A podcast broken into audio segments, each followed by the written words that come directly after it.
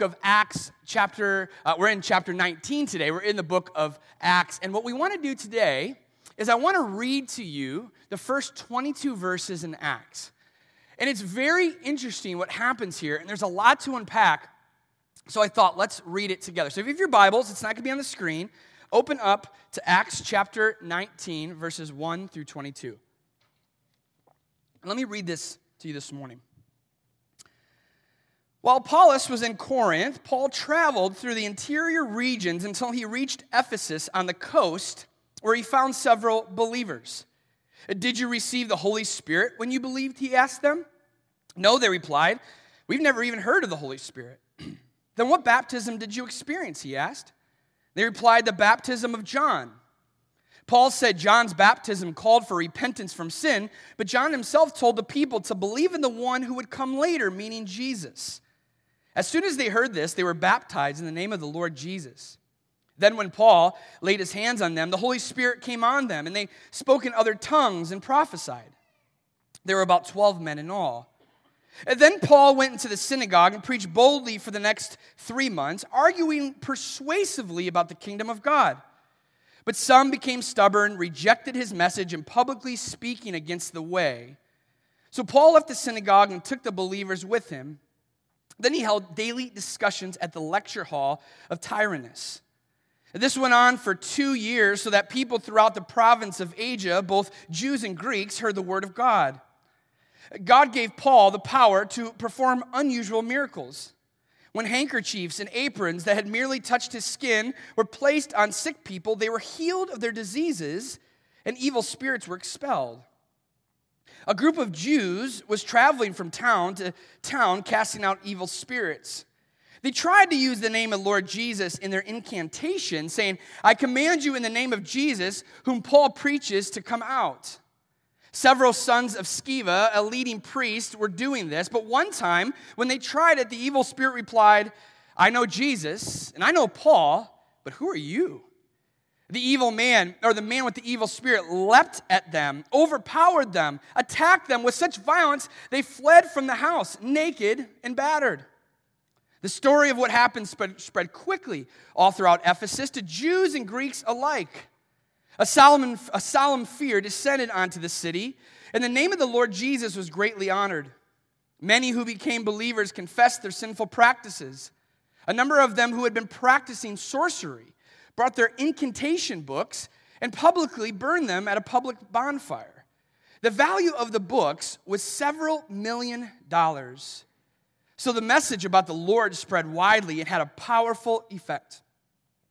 Afterwards, Paul felt compelled by the Spirit to go to Macedonia and Achaia before going to Jerusalem.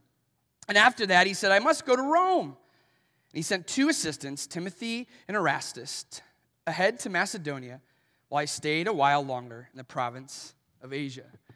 This is God's word.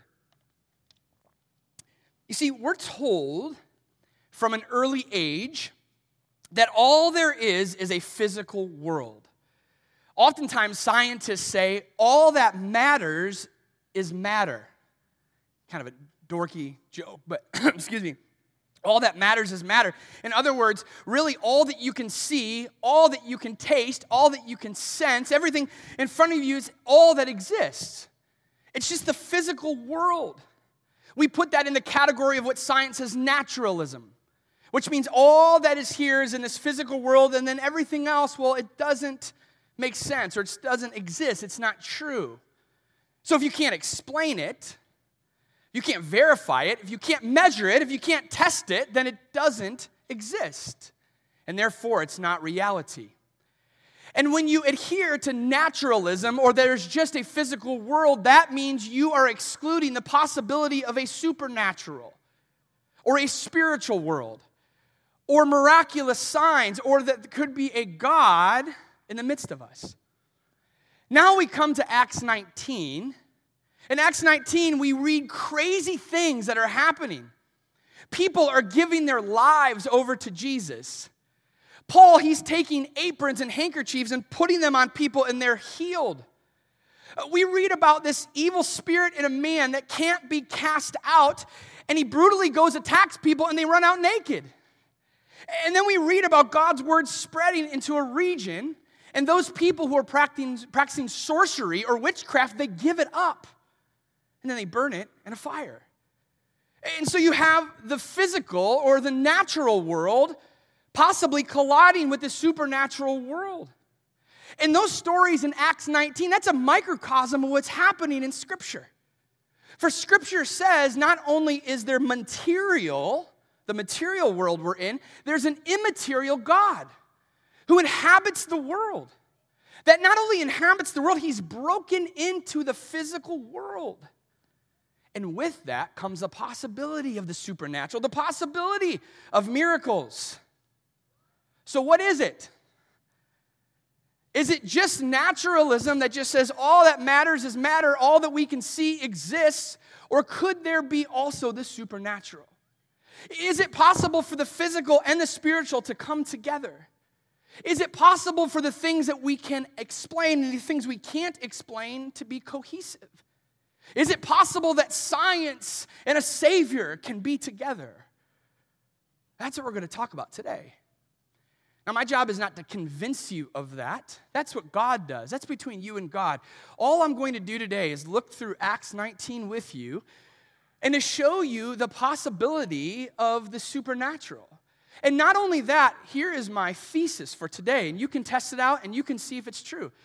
Not only do I believe in the physical, I also believe in the supernatural, and I think it's the most logical thing to believe in if you truly believe in truth. If you really want to know what truth is, I believe it has to be the physical and the spiritual coming together cohesively. And here's how we know why. Chapter 19, we just read it. Let's look again at verses 1 through 2. It says, While Apollos was in Corinth, Paul traveled through the interior regions until he reached Ephesus on the coast where he found several believers. Did you receive the Holy Spirit when you believed? He asked them. No, they replied. We have never even heard of the Holy Spirit. Now, when you're reading scripture and you see a term believers, you probably automatically think these people follow Jesus. These people believe in the Lord and they're turning their lives over to Him and they're giving their lives to Christ. But that's not the case here. One commentary says we're going to call them not believers, let's call them almost believers. And the reason we know they don't believe in Jesus quite yet is because they literally say, We've never heard of the Holy Spirit. Now, the Holy Spirit in Christian theology is made up of three gods God the Father, God the Son, and God the Holy Spirit. And if they hadn't heard of the Spirit, and the Spirit hasn't touched their life, then they can't truly be followers of Jesus. Because Jesus says, Look, when I leave, I'm going to send you the Holy Spirit. He's going to guide you, He's going to inhabit you, He's going to lead your life. And these believers are like, Who is the Holy Spirit? How we know they're not believers is what Paul says in Romans 8, verse 9. And remember that those who do not have the Spirit of Christ living in them do not belong to Him at all. So here's Paul's interaction with these almost believers. And so Paul gives them the next step to make sure they're truly following Jesus. Here's what he says in verses 3 and beyond. Uh, then what baptism did you experience? Paul asked. And they replied, The baptism of John. Well, Paul said John's baptism called for repentance from sin, but John himself told the people to believe in the one who would come later, meaning Jesus. As soon as they heard this, they were baptized in the name of Jesus. Then, when Paul laid hands on them, the Holy Spirit came on them, and they spoke in tongues and prophesied. And there was about 12 men in all. These guys, they were familiar with the Messiah. They knew he was coming. They knew the Old Testament scriptures. They knew what John the Baptist was telling them, but they hadn't really met Jesus yet. And Paul says, Look, this Jesus that was promised to you, he's not coming, he's here now. And you can discover this Jesus. And so these believers now go from almost believers to true believers. How do we know that? Well, they gave up their lives to Christ. It says that they turned away from sin. An easy way to define sin is to be one's own savior, to see life only through your own lens, to be your own God, to live selfishly and pridefully, to act like you are the only one that matters in this whole world and then everybody comes after you. And These believers said, Nah, I don't want to live that way anymore. I want to trust in the one who gave his life for me. I want to trust in the one who three days later defeated the grave. So these believers put their faith in Jesus. And not only do they put their faith in Jesus, what does it say? They received the Holy Spirit, which means this God who was promised to those who believed, he came to them and now indwells their lives. Now he leads their lives and guides their lives, allows them to see what he sees. They're true believers now. These believers who didn't know about Jesus before, now they're following him. They see for the very first time. And I'm grateful for that truth because it tells us what happens when we finally receive the Spirit. We can see what God sees. We're truly His follower. We can know the truth. We can see beyond ourselves. And this is key when it comes to the miraculous. Now, before I get there, I want to hit pause. There is something that happened. Did you notice after they received the Holy Spirit, what did these believers do? They spoke in tongues. Now, if you're familiar with the church or the Bible, you know that tongues are in the Bible. And so I just want to talk about it just for a moment, kind of give you what we believe at the chapel about tongues. So the Greek word tongue means language or a different kind of language. So in the Bible, when you see people speaking in tongues, they're speaking a special language between God and other believers who have that same gift are able to understand. Now, in this instance, and in other instances in Acts, and then other instances in the New Testament, we do see people given that gift of tongues and they're able to speak that language. But it becomes confusing. Because then, let's say that you said, Yes, I, I followed Jesus and I gave my life to him and I was baptized and I, I know I'm indwelled with the Holy Spirit. I believe, and yet you've never spoken in tongues like I have never spoken in tongues. What does that mean? What do we do with that? Well, first of all, tongues is a gift. And when you read the New Testament, Jesus gives certain gifts to certain people. So some of you have gifts that I don't have. I have gifts that you don't have. So if you do have the gift of tongues, God has given you that for a purpose. That purpose is not for yourself, that purpose is to build up the church. Is that what the gifts are for? To help edify the body of Christ. If you don't have the gift of tongues like I don't, you're not an inferior believer. If you have the gift of tongues, you're not a superior believer. In fact, we have to obey what Scripture says. What is repeated over and over and over and over in the Gospels and in Acts and in other parts of the New Testament when it comes to putting our faith in Jesus? Two things put your confidence, your hope, your faith in Jesus, and be baptized. Those are the two solid things that Scripture tells us to do. Everything else is a, either a gift or something that the Spirit may give you, but that's kind of what tongues is. But the whole impact of following Jesus is being all in with Jesus. And Jesus says to be all in with me is to put your whole faith in me, your whole confidence, not half of you, not a part of you, not a little of you, not when you feel like and when you're not, but I'm all in. My whole faith, my whole confidence, my whole worth, my whole value is placed upon Christ. And when you do that, the Bible says that the Holy Spirit comes in you and He dwells you and He gives you a new life. And with new life comes new possibilities. Do you know what some promises are for those of us who have said yes to Jesus that has this new life in here? We have the opportunity for the first time to be loved and to love unconditionally. That's the greatest thing that you and I can both receive and give. Through the cross, we realize we are forgiven and we're accepted by Him. And there's nothing conditional about God's love. It's not do this and therefore you get this. It's I love you because you're my son or you're my daughter. And then we get to give that love to other people. All of us probably look in relationships, whether with our spouse or friends or coworkers, as transactional. What is it? You give me, I give you. But when we follow Jesus, I'm going to give you whether you give me. We get to love unconditionally. We, we get purpose that doesn't end. It's not based on how good looking we are, I mean, we all can't look like Pastor Jay. Everyone else is just a little different than Jay. He has the gift. Not all of us have that, right? It's not based on how good looking you are. It's not based on how much money you have. It's not based upon if the Buckeyes beat Notre Dame, which they did last night. It's not based on any of those things. It's based on living for something that's not yourself. People that have to live for themselves are so miserable because you can never fill that unquenchable desire in your heart to truly find purpose for you. But if you live for God's purposes and you live for other people, oh, there's nothing better. We get to rest. We get to have peace.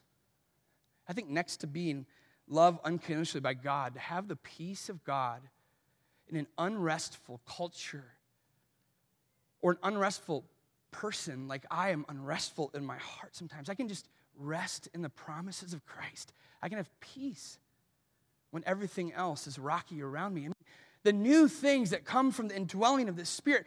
But the other thing that happens is that you get to see life not through your lens anymore.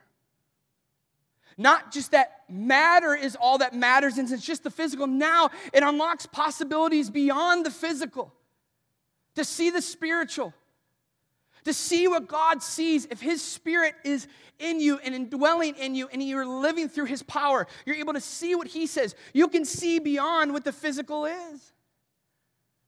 If we don't have that, you can't see beyond matter. You can't see beyond the physical. You can't see beyond naturalism. But if you have the Spirit living in you, you can. And the possibilities of the miraculous are just right at your fingertips. Of course, they're designed by God and given by God and done in God's will, but besides that, it's possible to see what we can't see and do what we can't do and to feel what we can't feel and understand what maybe we could never understand before. Is it an accident in Acts 19? These people come to know faith, and then all of a sudden, Luke, the writer of Acts, gives all of these descriptions of miracles and the supernatural? No.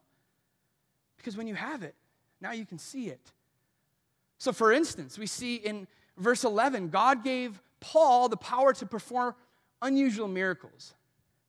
When handkerchiefs and aprons that had merely touched his skin were placed on sick people, they were healed of their diseases and evil spirits were expelled. Again, if you're a naturalist, you're just like, that is so weird. Like, that can't happen. A magical blanket? Magical handkerchief? But when you see through God's Spirit and you see that the spiritual has broken in to the natural, where you see that things are starting to be what they ought to always have been before sin came in. And God restores parts of creation, just like we see here, where there shouldn't be sick people, there shouldn't be evil. When we get glimpses of that, we see maybe there's more. It doesn't always mean that God will heal. It doesn't mean that God will always do the miraculous. Again, we trust the Lord, not just when things are good, but when things aren't good, when He doesn't heal. But we also know that He can. Pastor Todd gave me permission to share this story. Many of you know that his son Carter has been diagnosed with an autoimmune disease called PANDAS. And if you ever knew Carter before and you know him now, there's just a difference. It's heartbreaking to see where Carter was and Carter is, and we're praying for a miracle. And this past week, we, we found out at one of our staff meetings that Carter loves Iron Man. And he told our staff about Iron Man and our worship leader, Meg Ravis, she recognized that. And So she went on to Amazon and found out that there is an Iron Man blanket that you can wrap around a person. It's like a snuggie, but Iron Man snuggie. Some of you people are looking it up to order for yourselves. No judgment here. I don't blame you. Meg ordered it, and I knew she was ordering it because we were talking about it, but I didn't know this part. Last week, when the choir was here and the worship team, before they came out, they meet back here in what we call our green room. Meg put out the Iron Man blanket, had all the choir members and all the worship team pray over it, asking God to do what he did here. You see, we have seen these stories. I'll tell you a story in a little bit where we've seen a miracle. The possibility of Carter being healed is not the power of a blanket, it's a symbol of the people of God believing that God can do more than we can ever ask or see or do. That the natural, yes, is here. And matter matters, but it's not all that matters.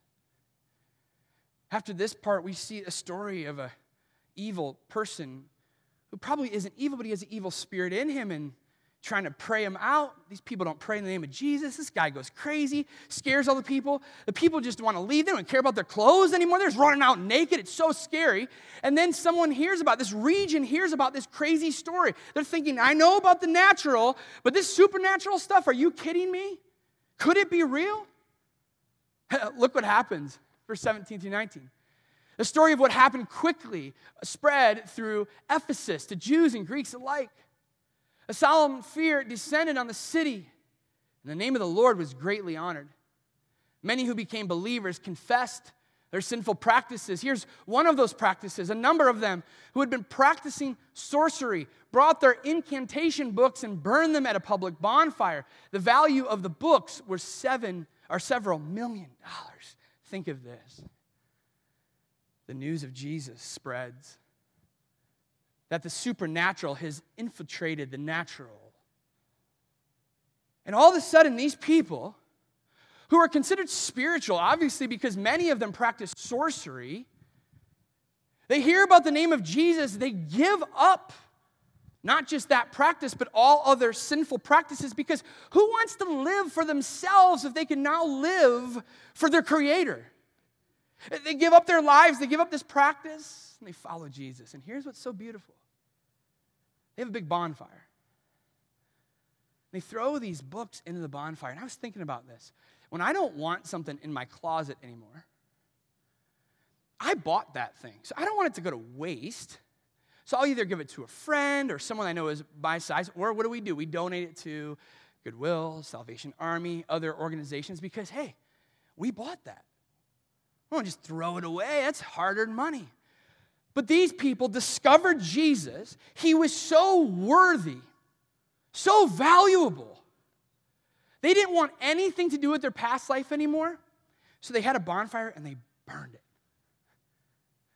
A beautiful painting that hangs in the Louvre right now by Eustache Lesueur. We'll put this on the screen for you. And he painted it in 1649. It's called the Sermon of St. Paul of Ephesus. And here's Paul proclaiming this. And at the bottom, look at how beautiful that is. Books around a fire, symbolizing this new found life with Christ. And what verse 20 says sums up what is happening in this picture. It sums up what is happening all throughout Acts. It can sum up what happens in our lives. So the message about the Lord spread widely and had a powerful effect. These people who gave up sorcery, burned these books, they were somehow spiritual. They believed in something. It wasn't God and it wasn't Jesus. And it wasn't that important. And how do we know that? Because if it was important, they would have held on to those books at least. They gave it up. They didn't believe in truly God, they just believed in, in something. And that describes our culture, doesn't it? Many people would not say they're truly naturalists or all that matters is matter. All we see is what we see. There is some kind of mystery. And so we label ourselves spiritual. You may be spiritual in this room. You may not believe in witches, and you may read it in Harry Potter, but that's about it. Like you don't really adhere to these things, but but you know like there's not really God, but there's got to be something. And oftentimes we mask the spiritual talk with getting in touch with ourselves. Mindfulness, which is just listening to ourselves and become better people. That's spiritual life.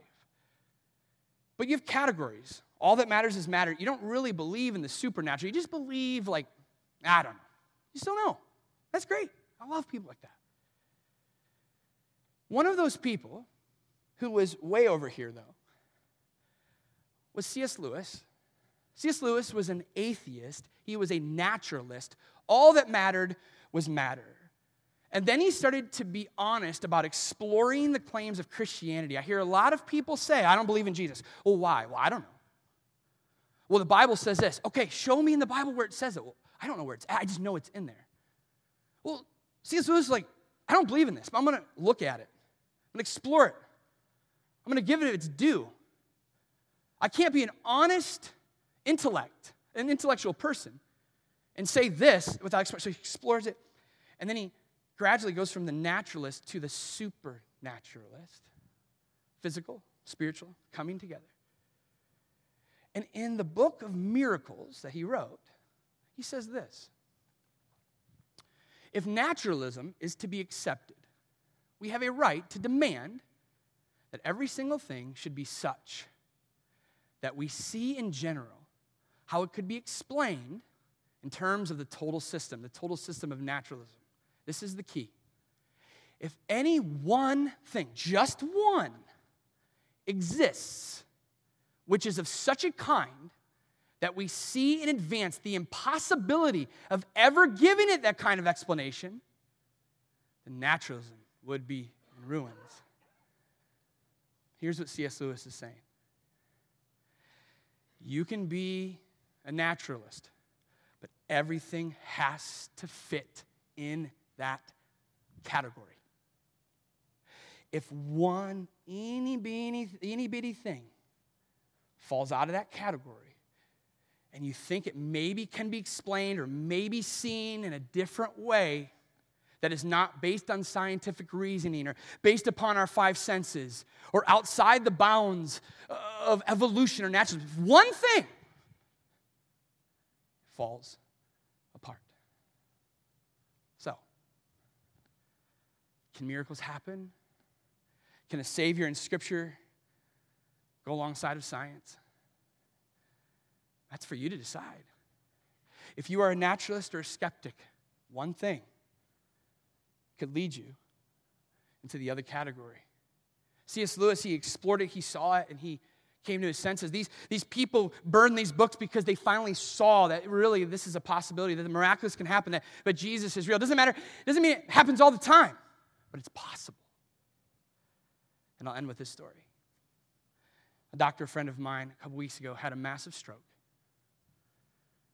Found out he's life flighted to a hospital. He already had some health complications, and they thought that was going to be it. We were praying, we were praying, we were praying, and we didn't know if he would survive. Just such a great man. And but a day or two later, I get a text from someone that says, This doctor not only survived, but he's going home tomorrow.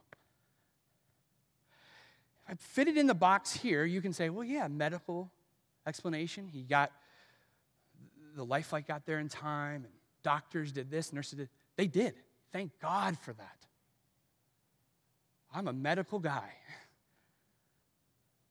But the doctors claimed it was a miracle. And I appreciate that. Because what they said is, I got this category here, I can explain things scientifically. This I can't. So, you in this room, whether you believe or not, you'll have this box because everybody has it. But what's happening over here? And if something's happening over here, could it be a sign to you that the God of the creator of the universe is pursuing you, wants a relationship with you? And all you have to do is give your life to Him, and He'll allow you to see what maybe you've never been able to see before. Let's pray together.